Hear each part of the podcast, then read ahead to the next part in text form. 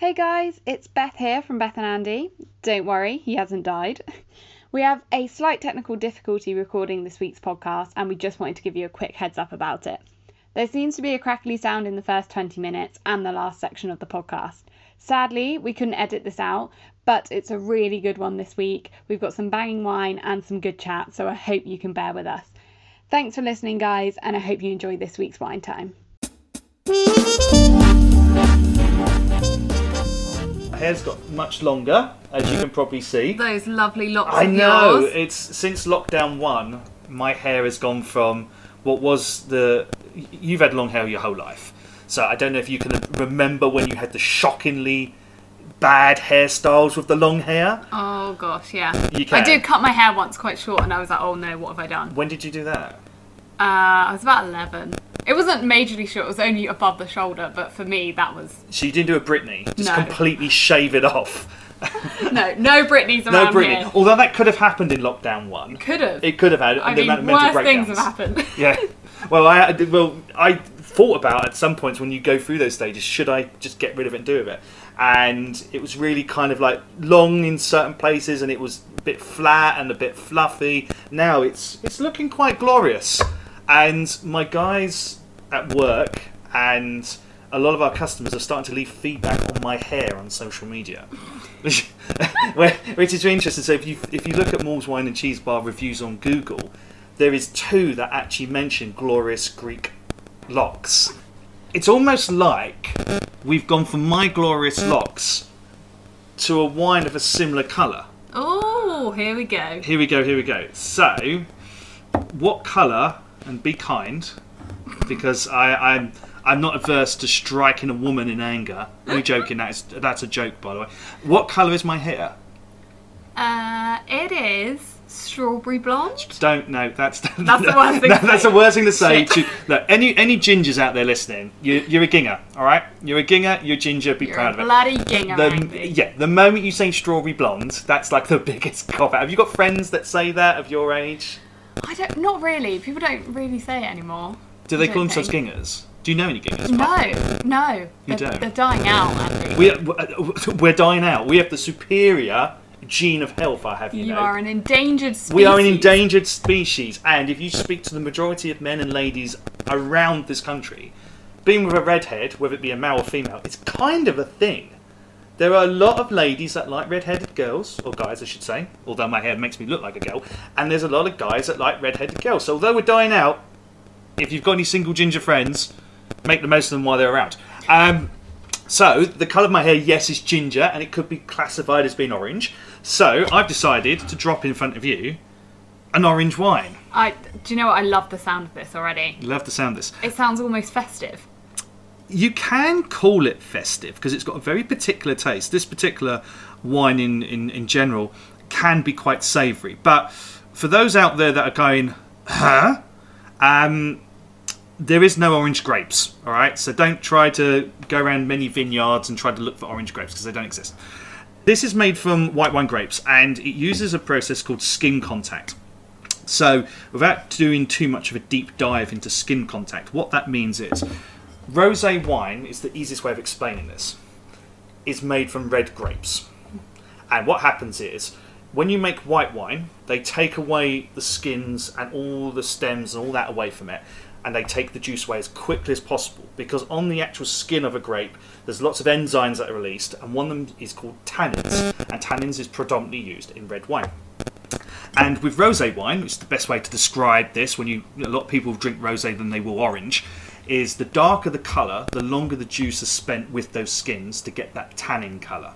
So if it's left for a short period of time, it will be quite light pink. If it's left for a long period of time, it's going to be real dark pink. So you know when you go in a in a pub or you go into a wine bar like this, or you go into supermarkets, they'll have real dark rosé, and automatically people think that must be sweet because it's laced with shitloads of sugar. Not necessarily the case. It's because the juice has been left longer with the skin to absorb as much of the tannins, and this happens with orange wine, where the white wine grapes can be left as long as four days, up until months, depending on how orange you want it to be. I've seen some orange wine which is like like the skin of an orange.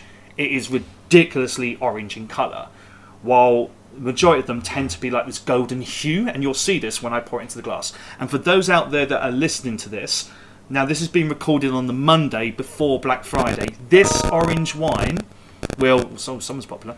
Um, so professional there. Out comes a notification. Guys, I've got friends. Yeah, I don't. Beth is my forced friends just by a mutual arrangement of a podcast. Only joke. Mutual ma- arrangement of free wine. Yeah, free wine. That's why she's my friend. I give her free wine. That's why all my friends are my friends, I wonder. Um, this is actually on a Black Friday sale. So if you do listen to this before Black Friday, if it gets out in time, it might not. But hey, if it doesn't, just come talk to us. This will be on sale for Black Friday. Otherwise, you can buy this from us. So it's really, really interesting, and I wanted you to try it. But there's also another little twist to this. Now, I've decided, as you can see, this bottle is not freshly opened. For podcast listeners out there, this is a half-filled bottle of orange wine, and it's a cork in the top of it. Reason being is because I wanted to give Beth a wine that had been opened for a few days for her to try it. Now, why is that important to me and why is that important to anyone listening? Because I want to try to educate people as best as possible with the Christmas period coming up how important it is not to throw away wine that's been open a few days just because it looks a funny colour or it might smell a little bit off. Wine, if treated correctly, can last for a good few days or even beyond that. Here at Malls, we tend to test wine after every two days of being open to make sure the quality's there. And this particular bottle of wine has been open now, I would say, for about three days. And white wine, traditionally, they say it goes to four or five days, then you should really get rid of it, maybe less than that. Oh, and I want to prove that theory wrong and try you with something new. And if you don't like the taste of this, we do have a backup option for Beth to drink, and it is a wonderful Chablis. So I'm going from orange to Chablis. And this orange is from Spain, and it's made of various different white wine grapes. And they won't tell me what it is. I've looked at the technical documents, and they just say a varied bunch of grapes, which is not helpful at all for the wine geeks out there. But it is also organic as well, and it's got organic certification. So enough of this. Let's get some pouring. Let's get you trying some orange wine. Vino. I'm excited about this, Andy. Good choice. Have you never heard of this before? No, never. Never at Thank all. you. You've never been to any classy London wine bars. Obviously not.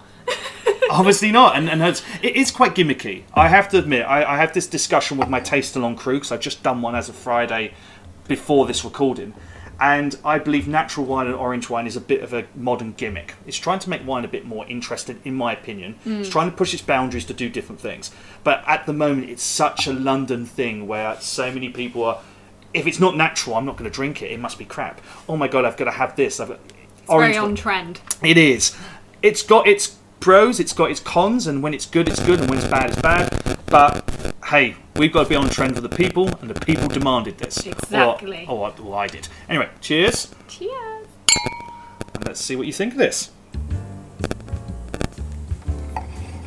Got to do the spinning, spinning, guys. Of course, what have I taught you? I do this all the time now at the dinner table, and my Do you? sister looks at me and she's like, "Get a life, just shut up. You're not some connoisseur. Just drink your bloody wine."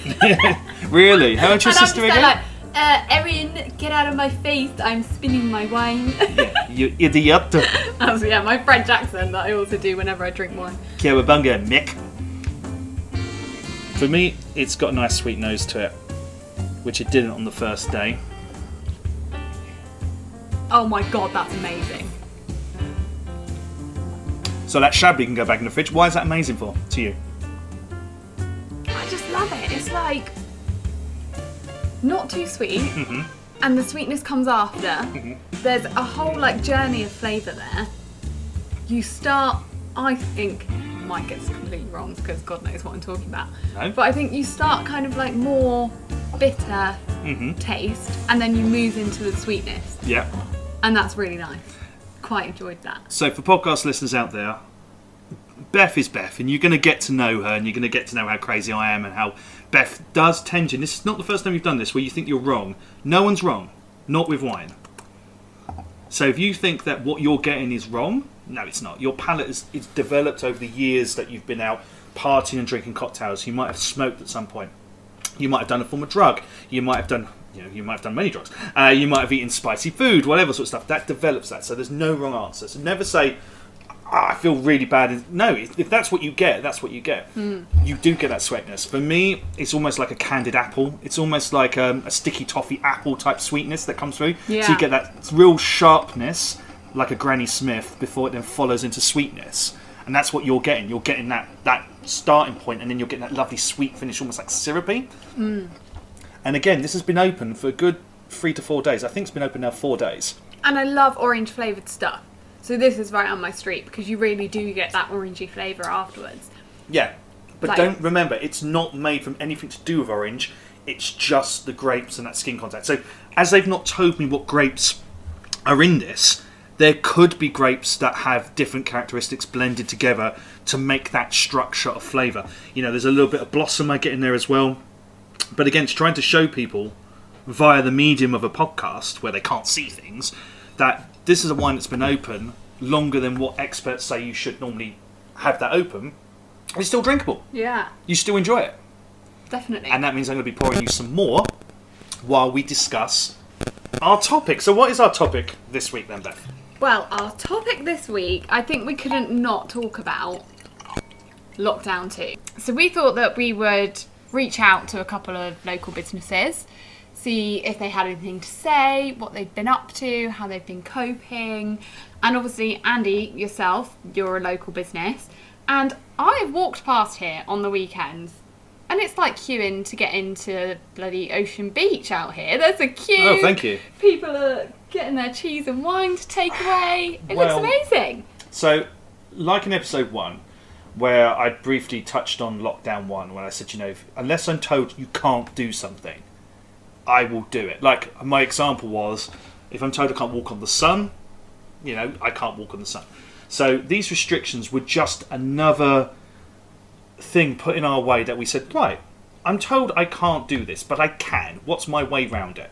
And it's just you take it on board, you evolve, you adapt, you move forward. Like I said in episode one. And the reason why we got people queuing outside is because we evolved. We decided, in order for us to stay open, stay relevant, and to really hit a very competitive market, which is deliveries and takeaways, we would do our slates to go. And so we evolved, we took the guidance, and then we made it work. And everyone that you saw, I saw you a couple of times walking past because I do front of house and greet everyone with their slates. And I didn't wave because I just didn't want to know you and you smell. Uh, and and it's because we took that on board and adapted. And this lockdown has been so different for us, and with the people you've spoken to, it's probably been different for them as well, has it not? Yeah, definitely. I think the first person that came to my mind when I thought about us doing this little thing was Cluedo. So Cluedo and Ink have been doing um, takeaway like cocktail boxes. So you get all the ingredients to make your little cocktails, um, and then they do an online masterclass where you all get on board and you all make them together, and it sounds really fun. I haven't given it a go yet. I really want to. Hmm. Um, but it just sounds like such a nice little community thing to do. Hmm. Like you could put on some tunes in the background, you could have everyone on Zoom, you're there making your cocktails. And for me, just that sense of being able to go out and that atmosphere you get of people being buzzing and hmm. drinking. And it's like when you're in here and people are eating and chatting and even via Zoom, just having something like that is a godsend. Yeah. So I think what they're offering is really quite cool. And again, I, I hark back to our first episode where I did mention Inc. when we spoke about the late night economy. Mm. They done a, they took on a risk and they went right. We're going to do this, and that sounds very similar to the taste alongs we do, which were on Instagram. Which again, people purchase the wines, they purchase the cheese, and it's almost like a tasting for them. And that sounds a, really a good idea for what their strengths are, which is I've never been to Inc. I've never been to Inc. Cluedo. I have never been in there. I've always heard good things about their cocktails. Mm. And I've heard, and this might be controversial, their cocktails are better than yo-yos, which is opposite. Ooh. I've heard that from people that come in here. Now, I've never been. I've been to yo-yos. I've never been to Ink Cluedo, so I can't personally say if that's correct or not. But their strengths are takeaway cocktail sets, and if they're doing that and they're making a success from it, then fucking good on them. Mm. Again, I hark back to why the vestry isn't open. But they've taken that advice and gone, how can we stay relevant? And you're going to remember that when they reopen, because they'll either continue to do that Or you'll realise how good that experience was and that cocktail was that you'll go there for the night out when they do reopen. Mm. And that's what is needed with hospitality is relevance. It's like what annoys me about lockdown 2 where we saw lockdown 1 and the ramifications it had for hospitality. And now with this one, you thought, okay, people are better prepared. They've got a better structure. They know how to better approach this and survive and make money and keep relevance. There isn't enough hospitality venues in pubs that might have really good chefs that aren't doing that. I would pay to be part of a Zoom, an Instagram, to learn how to make something better from a qualified chef for my wife or family in a social bubble, socially distanced, for a price. And I don't know why they're not doing that. Ink, thumbs up. Keep doing it. But why that inspiration isn't running through to every hospitality venue? And that frustrates me because I work so hard to keep myself relevant and it proves people's queuing outside the door, the takeaways, the shop aspect. Apart from Ink, who else have you spoken to? Is it within hospitality or have you spoken to other people inside other sectors? So the other person, the other kind of world I wanted to touch on, um, is retail, like clothing retail, because I think they've had a really rough time, in the sense that yes, you can always buy online clothes, and a lot of people do, but I think maybe if you're from a more older generation shop or um, I don't know, not not a young girl who buys from Missguided and Pretty Little Thing or whatever. Then it's a different experience. A lot of older people don't shop online and they like to try on their clothes and they like to see the quality of the product they're purchasing. Um, and I just think it's harder for them to stay as relevant and in it. So I did speak to um, Jason from Regent Tailoring. Okay. Um, his social media presence is great. I don't know if you follow them on social media. I I think I follow loads of people, but I don't keep on top of what other people do. I'm too busy. But tell me about the social media presence. Tell me about what they're doing. It's good. They they've just always got funny bits on Instagram, and he's always got his face on there, and he's always trying stuff on and doing different style logs, and it's very like um, it's got a kind of like vintage aesthetic, and there's like cool cars and stuff like that. Um, and they do a good job of it. And I asked Jason to kind of say how he thought things had been going. Um, and he said, I've been on my own, worried, wondering if my dream will die, but warmed by some of my customer support, fingers crossed we will open on the 3rd. So I think it must be really hard for those those kind of businesses because even though they can put their products online and people can buy online, I know you could say eating malls at home isn't the same experience as coming into this hmm. romantic building and he- being with the fairy lights and the atmosphere. Hmm. But I think even with a clothes shop, when you can't walk around a clothes shop and try hmm. things on and feel the clothes, I think it's harder to translate the sales maybe. Yeah, and there is food is the same, like I said about takeaway as a competitive market. I can only imagine that retail and clothing again is so competitive because you have got that trap of the cheaper, Missguided um, Primark juggernauts that are out there that make it easier for you to buy something at a low price. And then if it doesn't fit or it does look a bit weird you've not lost much. And with someone like regent again i don't know too much about regent's clothing but i can imagine it's quite bespoke. I can imagine Yeah. it's quite niche.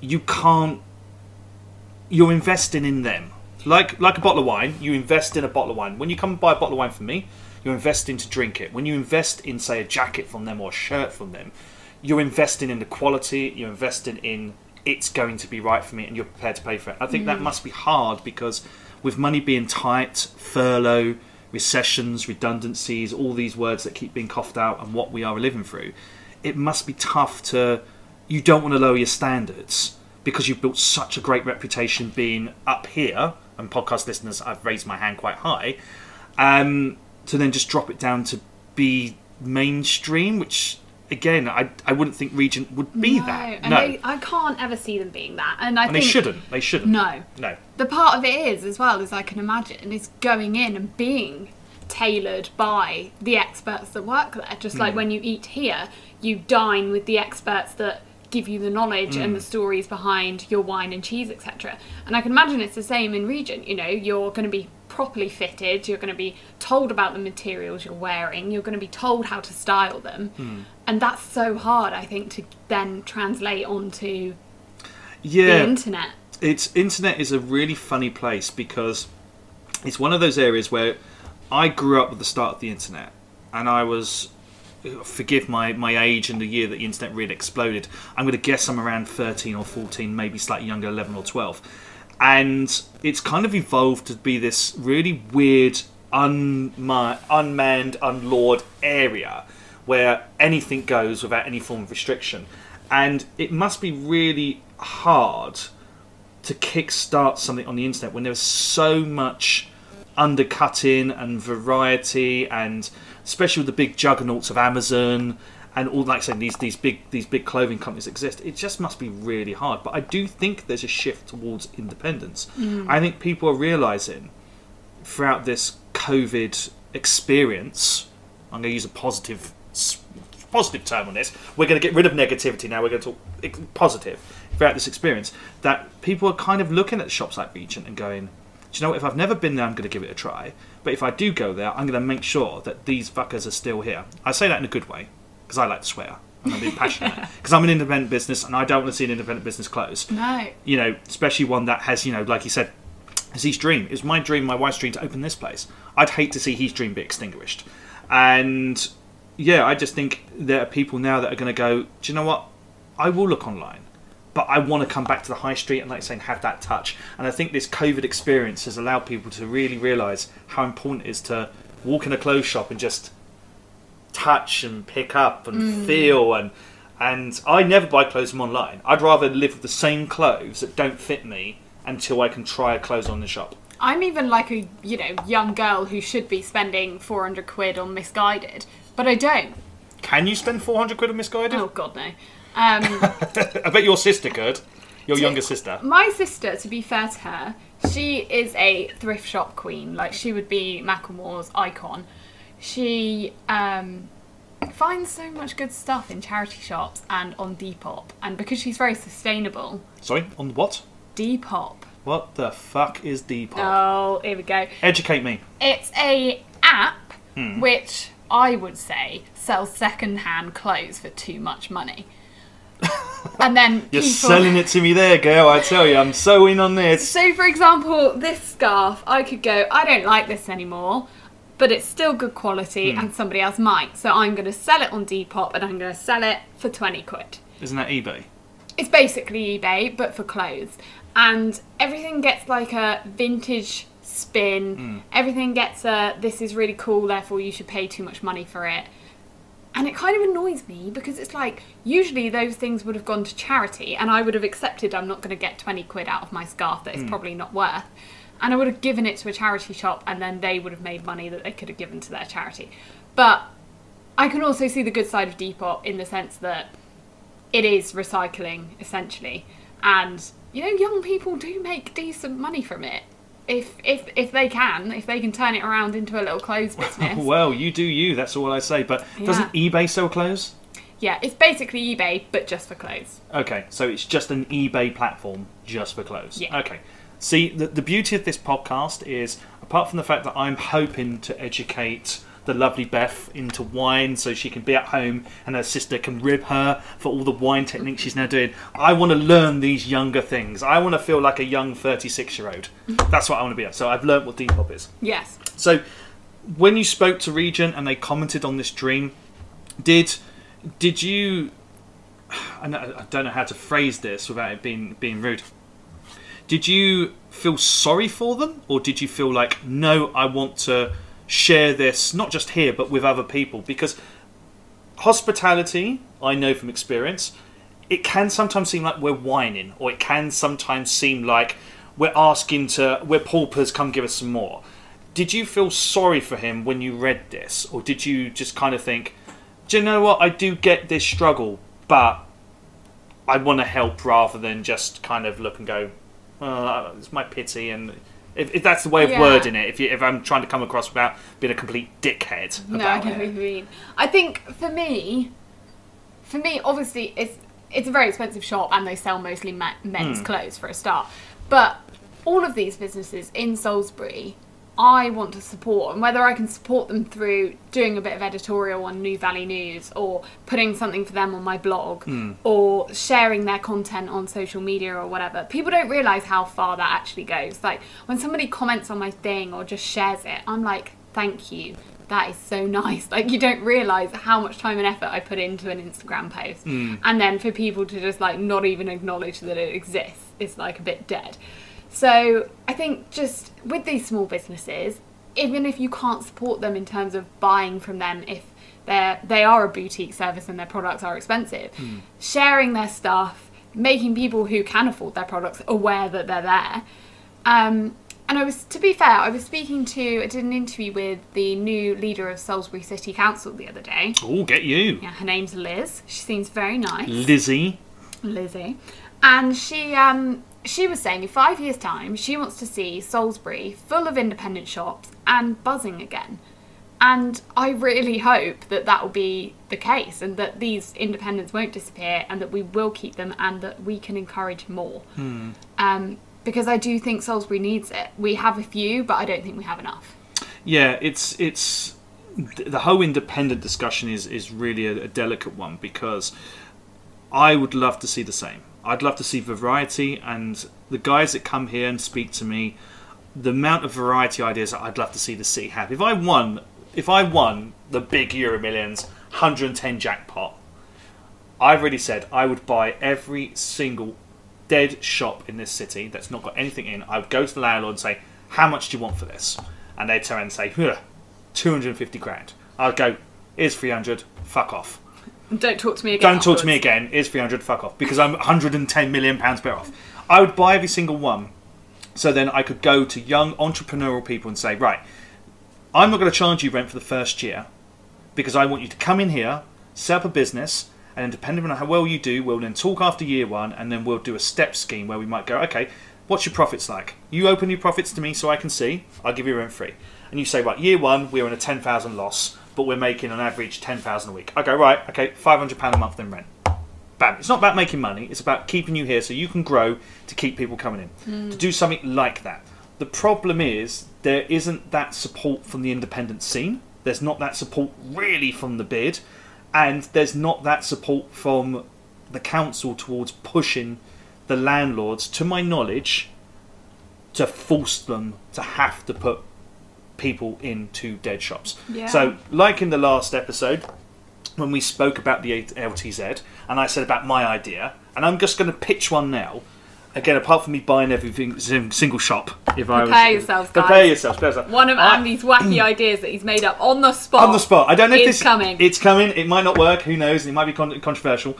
I would force Wiltshire Council to go back to central government, use John Glen as that avenue, and say, right, this might be controversial. There might be so many legal loopholes, but I think we should get government to look at this. That they should force a law that says, if a shop is left empty for six months, then the rentable value, whether it be for business rates or rents that you are charging that's unrealistic, gets forced back onto the landlords to pay in tax to central government to help pay back what they've spent on everyone getting stuff for furlough for COVID. So it forces that landlord to not just sit there and go, well, yeah, I want I want thirty thousand a year, uh, and I get business rates which equate to thirty thousand a year. Say it's ten thousand, say for example, so forty thousand. But I can afford to sit here and, and write it as a tax loss. They go, no, you're going to be charged forty thousand a year until you fill it. I tell you one thing: rich people don't like being charged stuff. no. Force them, penalise them, because then that money comes back into central government. Or you then say after year one, right, you've still not put one someone in here, and you think this we're joking. We're going to double it. It's now eighty grand, and then after year three, we're going to double that. It's one hundred.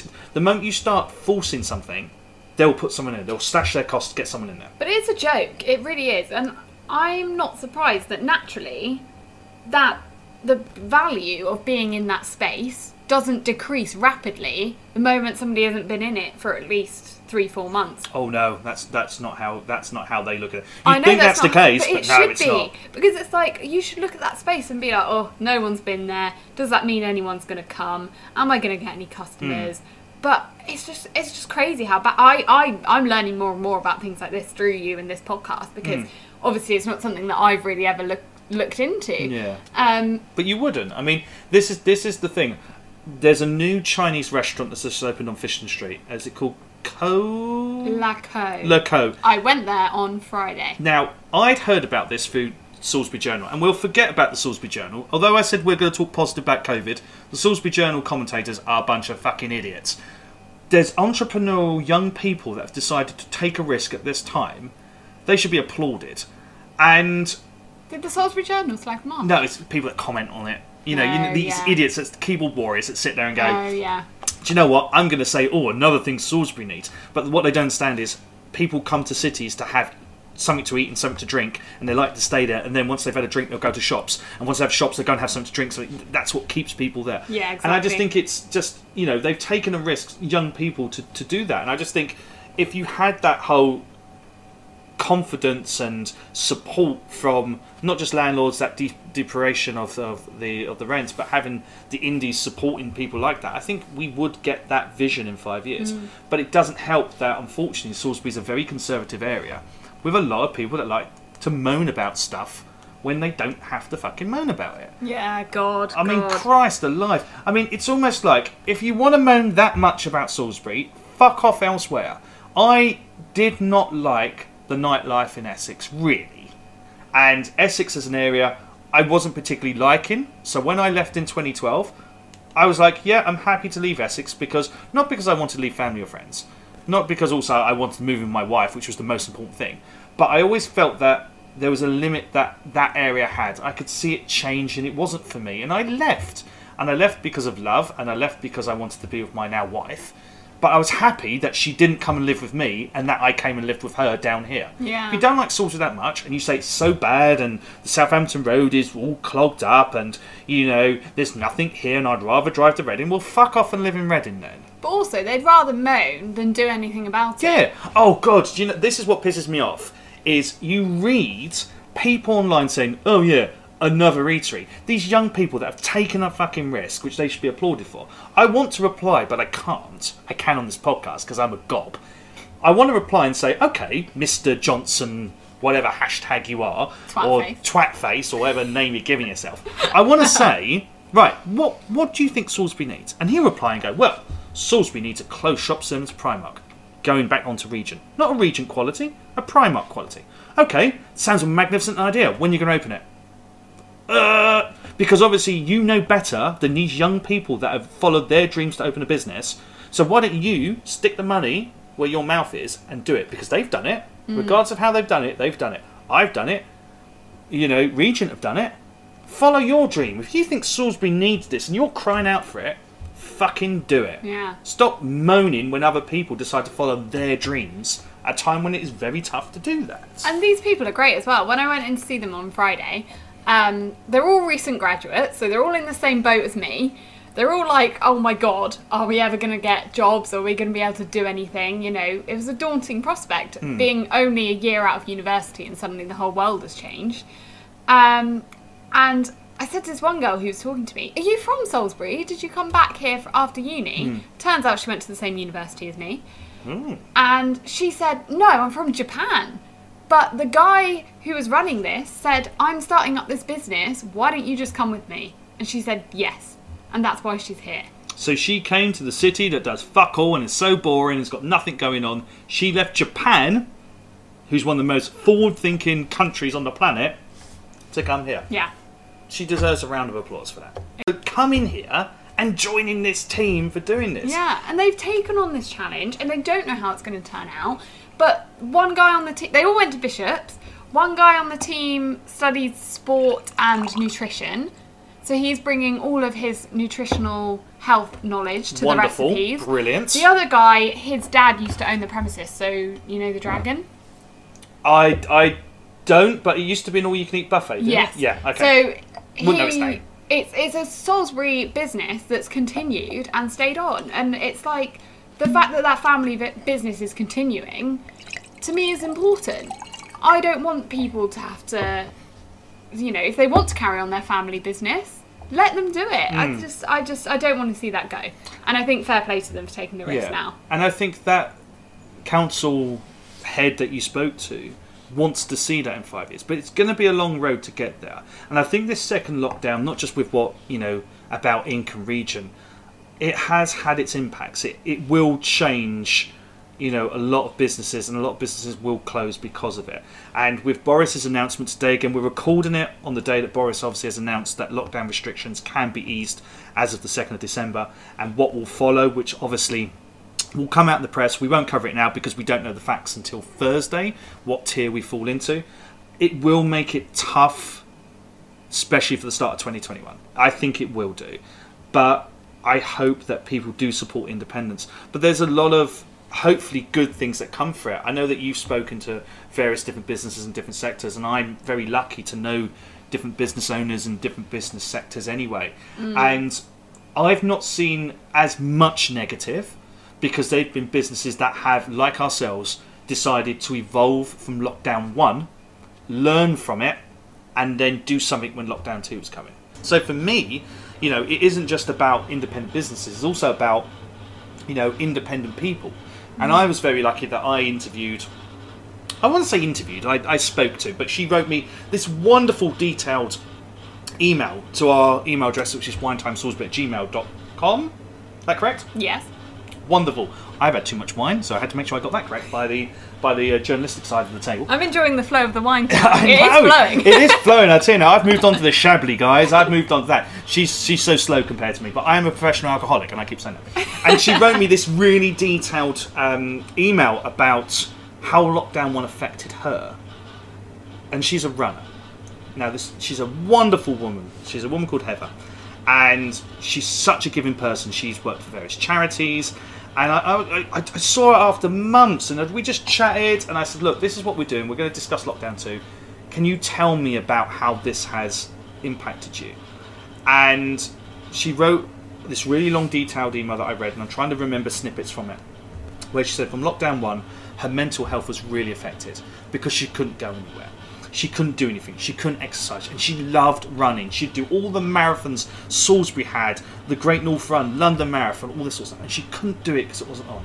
And she felt like she was being trapped in this bubble. And it got to a point where she said, "Do you know what? I just need to get out, and I need to do something." So when we were released from lockdown one and we got to lockdown two, they developed over this time a buddy system. And she used to run with this women's group in Salisbury with big groups, and they couldn't do it anymore for social distance reasons and also for the rule of six. And they created this buddy system where you said, I want to go for a run, I want to have a buddy with me.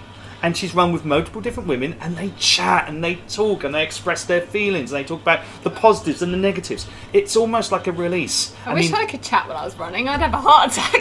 Would you? Are you not a runner? no. No. We should do a But- gym session here one day. We should get some weights and see how weights and wine go. Weights No, and wine. No, can we please do Zumba and wine?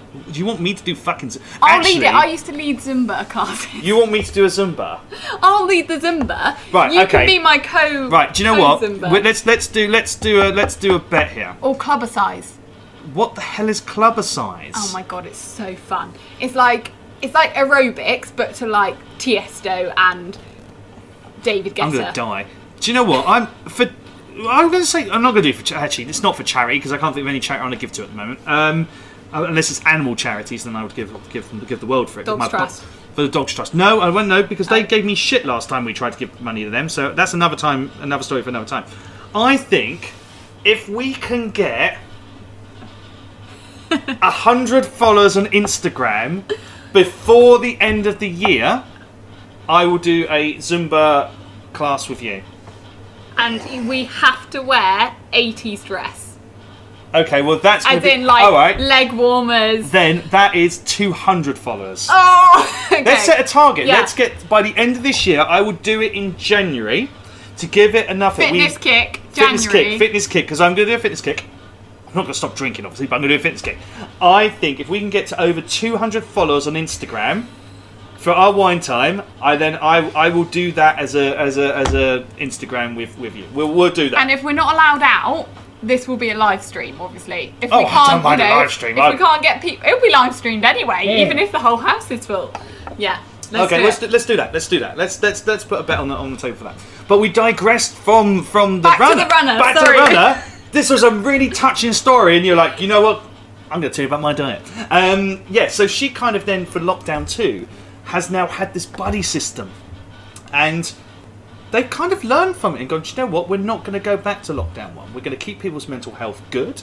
We're going to allow people out. We're going to keep the fitness levels high. So it's a positive side of how people have taken this lockdown and gone, do you know what? I'm going to do something positive and help people. And I think that's what we need to do with this lockdown era is help more, but try to be more open. And and I think Salisbury needs that. I think we just need to stop moaning and complaining and start saying, right, how can we make this better? Do you know what I'd love to see? Just as a crazy thing in my head, I'd love to see a shop owned by the people of Salisbury. Do you know football? fun. You know, like football clubs have like uh, Dortmund Colts. and Joking. Colts. Yeah, they they like you to I'd then. love to see a cult in Salisbury open a shop. Well, I got sent a Jehovah's Witness letter over here, and I was like, "When the fuck was I a Jehovah?" Um, anyway, come talk to me about religion. You're not going to get a nice, nice conversation on that front. Um, I'd love to see like German football clubs like this, where they're owned predominantly by the fans. So they don't allow big businesses. This is why Red Bull has gone down real, really badly in German football. They hate um, uh, Red Bull. Um, Leipzig, Leipzig, that's what they are. I was trying to think. I think it's Salzburg in Austria, where they don't like it because it's a big company taking over a club and the fans don't get a say. I think we need a Salisbury shop, which is predominantly owned by people of Salisbury, to sell stuff that people at Salisbury fucking want. And I think that would do really well. Yeah. So if you've got these fucking moaners on Salisbury Journal website going, oh, I don't fucking like this, I want fuck. Have this fucking shared shop where the actual funds generated by the shop goes back into the community as well as keeping the shop alive. Have a shared shop by the people of Salisbury. That would work. What was the shop that was by Poundland? Three, six? Oh, that was a council owned one which had local produce. Yeah. But if we could do something along those lines, like, have you ever been up to Amsterdam? No, my brother has, and I'll leave that there. There's a food hall there. Obviously, same Sells vibes drugs, in London. obviously, yeah. But it's like a big food hall, and there's loads of different kind. It's like a big market, Like a bazaar. essentially. Yeah. Yeah. And you can go in and you can say, "Oh, I'm going to have that for my main and that for my dessert, and I'm going to drink from them, and I'm going to do all of this Yeah. stuff." And I Smoke think- weed. Yeah. Do mushrooms. and then afterwards I'm going to get really high. Um, but I think minus the high part to have that in Salisbury would be so nice. Like imagine Hmm. having uh, kind of like you know out sheltered, not in the rain because it rains all the time yeah, here. just build them. a sheltered marketplace that is continuous. It it only changes say once a year. Yeah. So you get given a spot there for a year. You can go, you can eat, you can try out all these different places, Hmm. you can drink, you can shop from this small boutique while trying wine from malls while eating curry from the Shah Jahan. Why not? That Why would work. not? Again, this is what we need to get. Apart from the fact we need to get to over 200 followers on our Instagram, Yeah. we need Come to guys. start this trend going. I think we just need to kind of say to people, right, let's make an actual proper independent movement. Can you imagine? Mm. And this is where we need to be the forefront of this. And people that listen to this podcast, share this with all your friends. Apart from our podcast, apart from our Instagram, apart from making people aware of what we're doing here. We need a hashtag. I, I think we need a hashtag. We need to get a hashtag moving where we need to get a Salisbury owned just donate like a fiver or a tenner. What's the population of Salisbury? Is it 40,000? 50? Let's Google it. Let's not Google it. Let's go. I, let's Google it now. This is such a professional like podcast that we're Googling stuff. But I think it's 40. I mean, we're drinking a shit ton of wine, Andy. we, Uh, we are. I mean, 45. 45,000. You're so close. So my maths. If everyone donated in Salisbury £10, how much is that? 450,000, correct? Yeah. If my correct. maths is correct. Correct on Monday. that is plenty to go along to a decent sized shop and say, right, we want to buy this shop, 100 grand, 200 grand, and then fit it with stuff that the people of Salisbury. So then it is a Salisbury bought shop, a Salisbury owned shop by the people of Salisbury. So if they say, we want to have this And clothing. they could have votes. We could have Votes. a polling system. yeah, what do you want to have? Make it a real democratic shop. Yeah. Can you imagine? What do you want in that this little hall? Yeah, I think we need to get them. I think we need to spearhead a democratic shop and say to people, do you know what? Let's put the money where your mouth is. You don't have to do fifty thousand a year, six. You all you have to give us in a year is 120 quid, 10 pound a month. The whole population of Salisbury. That's 450,000 a month. Not just to buy the shop, but to keep it in there and to then keep money in the community. So that if that's successful, mm. you then go, do you know what? We've bought this shop. So what we're going to do is we're going to do a lease out to another younger business, and we're going to take the money we've accumulated and buy a bigger building.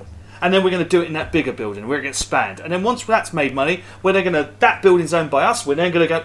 That's how you do it. Before we know it, we've got an Amsterdam food hall and we're all high as fuck. We're high as fuck. Let's get drugs in Salisbury. No joke. That's what On life, high on life. Uh, high on life, high on life. So, talking about high on life, we need to go back to the wine just to obviously finish this up. So, from the wine point of view, actually, no, before we talk about the wine, Mm. breaking news Oh, yes. the LTZ is going. Bye. Baby, that is gone. So, I was, I'm for this. And I'm, I'm quite shocked. Gutted it's gone. I'm. I think, and I believe I said this on on the second episode. Uh, please forgive me if people go back and listen. You know, it's a good idea. It's probably the wrong time to to put it in, but I do think it's a very good idea. Again, it's going to increase that whole carbon neutral city. All the green protesters that said, "Where is this?" We're actually doing something. I just feel really bad that this is what the idea we've just spoken about is the Salisbury community saying we don't want something and the council overturns it. Mm. The council giving in. Now let's hope the Salisbury community get behind our idea and get this moving because I feel really disappointed the council gave in because they just caved and didn't go well hold on guys this went this came out as a consultation this year whatever. But also, it's meant to be a feedback thing.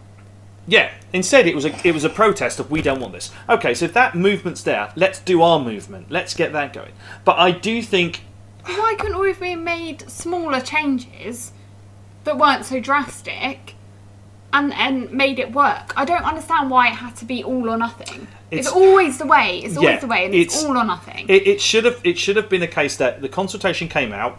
It didn't get looked at by anyone because there was no COVID. Now people have looked at it and gone, "Fuck, what is this?" They've now looked at what it is and gone, "We've got to stop this." I agree. Maybe the council should have gone right. We agree that this maybe might be the wrong time. We still want to do it. We've still got the right to push this through. Let's tweak it and make it work and keep this carbon neutral idea but appease the majority. The majority are probably Salisbury Journal fucking readers. Because from my point of view, I want to have people in the street walking up and down quite happily. But also, Electric you know what I think is that, to be honest, I don't Hmm. think there's any point of this pedestrianisation, in my opinion, unless it's permanent. I would rather see. What's that road there? Uh, New Canal Street. I'd rather see New Canal Street from Nando's to Byron. Byron Hmm. cemented and made a terrace area where people can spill out onto the street. Oh, God, yeah. You can spill out. The Odeon could do like I don't know, Outdoor cinema. Outdoor cinema. Oh, that'd be amazing. etc., etc. I'd rather see that than half of the Salisbury cut off between certain hours and these ugly ass stupid bollards. Yeah, but that's a government. That's a central government initiative. You can't blame Wiltshire True. Council for doing that. That's But that's in London as well. I would actually, I would actually rather keep it all open. You can drive wherever you want, but see smaller areas fully cut off from traffic, where. Yeah. it is like the Market Square, for example, a big space Hmm. where you can go, and businesses do have the chance to spill out, and it's more of a communal area because realistically, those roads are still there. You still look before you cross them, and You do that ugly. anyway because you're taught that as a child. Yeah. Look both ways before you cross. And let's be honest, there's some dickheads that ride on the fucking on bikes the opposite direction, so you've got to look both ways. Yeah, I think if so, if they did that and they didn't let anyone down there, I think yeah, that would be amazing. The potential there would be incredible. If But- the new canal was more of a, it was a second market square, and all Hmm. of the businesses along the new canal, Byron could come out and have people eat outside. You could have. I'd have to admit though, for podcast listeners that you know know where we are, around our back, where our back door, our fire exit is, is an empty shop, which used to be Reds, and Chicoland. Now, I don't think that really the people that come here would want to sit out with Chicoland. If I'm being honest. True, But, if but- I'm allowed to go the opposite direction into Fish Fish Row, I'd be happy with that because that, Which is already bloody pedestrianised. well, it is to a degree. That's another subject because unfortunately the, the, the residents on that side don't like anything fucking happening, and it's very fucking difficult to do anything on this side of the road, which is remarkable. imagine if you could have. I wanted to plant a malls tree. all out of there. It would Yeah. be lovely. I, I feel want- like I was in Spain or you the know south what? of France. I wanted to plant a tree when they repaved the whole of this. I said to the guy that was leading it, "Can I please plant a tree? I'll look after it." And he went, "Why the fuck do you want to plant a tree for?" I said, "Because when you look down this road at the end of the night on a summer's evening, you look right down, you can see crew. There's fucking nothing there. If you had a tree that I put lanterns in or whatever, you'd look and go, "What the fuck is that?" And you'd walk down there, you'd see us. We're the only real late night place. Late night, not beyond 12, but let's say beyond 7, 8 o'clock it would bring people down here and you could do that whole wonderful outdoor siesta thing in the summer and it looked really different not interested quite conservative don't want to do it residents won't like it blah blah blah No, okay well that's that's fucking killed that dream but no i agree i think if new canal street was like that that would be fucking amazing see this is the crazy idea that beth comes up with when drinking wine but from the ltz point of view it has been cancelled do you know what? For another time, we need to talk about that box that's outside Yo-Yo's. oh now, my god! that's yeah. going to have to be dismantled because they're parking spots. Unless they've got permission to put it in parking spots, I could argue. Also, I wanna why would there. you want to sit this know what that far is. away? Small amount, listeners. Small amount. This far away from a car. You wouldn't. No. I wouldn't want to sit in that little box. I completely understand why they've done it. I get What is it? I reckon when they open, it'll be a dining area. Oh, well, fuck off. drinking area. What the fuck can you dine from Yo-Yo's? Smoking area. Sorry, But not smoking dining, will but have to be open, which means if it rains, you're not going to go out there. So you've just built something that you're in the winter. It's But I can likely to imagine rain. it being because of COVID, they're trying to stick people outside for extra seating. They'll probably put some heaters in there. But you need to recover because I mean we find it very difficult for people to sit outside when it's dry out there. Hmm. They don't want to sit out there; it's cold. So unless you've got a mass market of younger people that would be like, Do you know what? I'm inebriated. I don't give a fuck. Stick me out here. It, it I, I'm raising like- my hand You're, you're raising. She's raising her hand. But yeah, that's that's one thing that I'm going to see going. But the LTZ is gone, and we're going to move on to something else. The council are going to decide what else to do. The winter's here, Christmas is coming, winter is coming if winter's not already here. So we've got to move back to the wine. Back so to the you've wine. enjoyed it. You've drunk all of this. I'm going to buy a bottle of that wine. It is from on. you. It is on Black Friday deal. It will now. For the guys out there that listen to this podcast after Black Friday, when it's likely to come out, I will try and edit it before then. She'll try to edit it before then. Uh, she'll promise, but she's a very bit. She's the busiest lady in media in Salisbury. Period. Um, it's going to be a one we're going to keep on the list anyway. So the Black Friday deal is literally just to be uh, something to give back just before payday and just before the Christmas rush, where we hope you come back and see us. Uh, but we will keep this in our shop. So obviously visit shop.moresandwinebar.com to obviously see the wine we're drinking. But you enjoyed it, you liked it. So what would you give the score out of five? Do you know what? I think it's going to be a full house. I think it's my highest rated Oh! wine. I'm going to give it a Oh! five. Wow! Why are you giving it a five for? Tell me. I just loved the flavour. Mm-hmm. It wasn't like really tannin heavy like that you get with you know when you're telling me about reds and things like that. I didn't feel like it was like. um, ah. I like a l- kind of lighter, refreshing wine. I felt like it had a very refreshing vibe.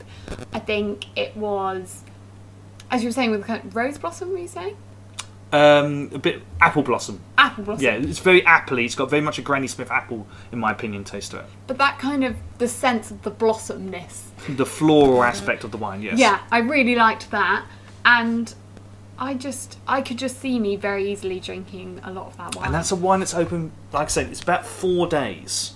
So again, it's a wine that's been open. That's not new. It's not hit straight away like we do on the majority of occasions.